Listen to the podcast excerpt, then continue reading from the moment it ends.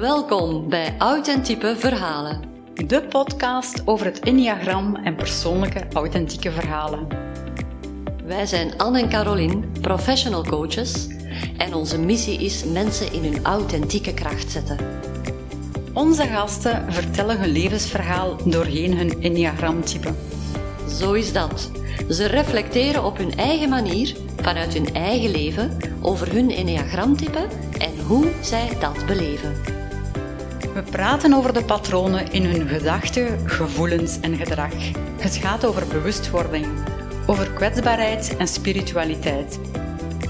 Het zijn body, mind en soul gesprekken.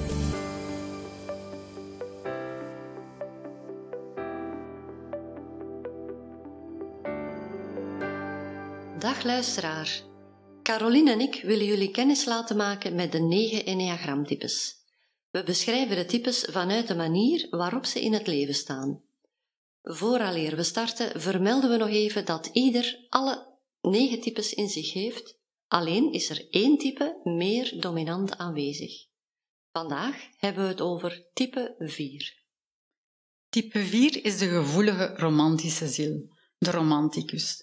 Het is de creatieve persoon met een rijke verbeelding, heel expressief ook.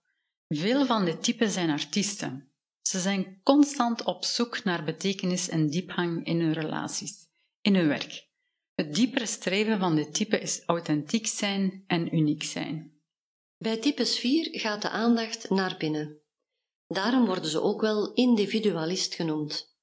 Ze connecteren heel sterk met hun eigen gevoelens. En die gevoelswereld is rijk en overvloedig. Ze ervaren de meest uitbundige vreugde en de diepste droefheid. De gevoelswereld is zo aanwezig dat het hun identiteit wordt. Ik ben wat ik voel. Laatst praatte ik met een type 4 over vakantie. Ze zei dat ze haar valise maar vlak voor vertrek kan maken. Ik kan toch niet eerder weten hoe ik me voel, was de redenering. De stemming van dat moment is dus bepalend voor de keuze van de outfit. Ja, en niet alleen voor zichzelf, maar ook in de omgang met anderen focust type 4 op diepe, betekenisvolle relaties. Type 4 verbindt zich met anderen. Omdat dit type het gevoel heeft dat er iets ontbreekt in zijn leven, is hij op zoek naar een diepe verwantschap met de ander. En als ze zich dan vergelijken met die ander, ervaren ze een gevoel van jaloezie of afgunst.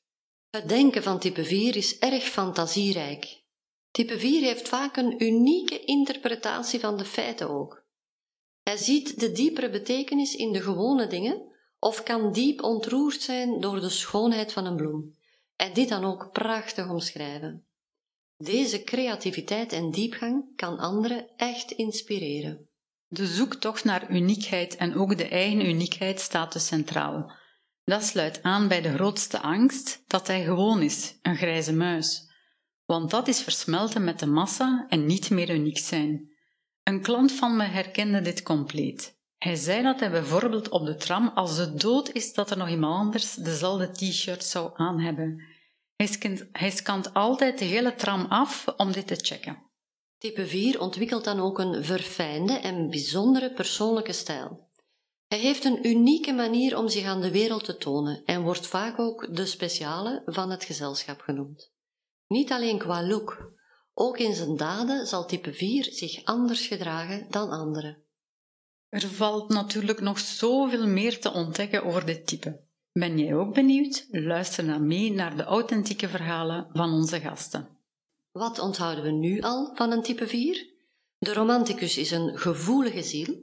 Het is degene die naar betekenis zoekt en die een persoonlijke missie wil leven.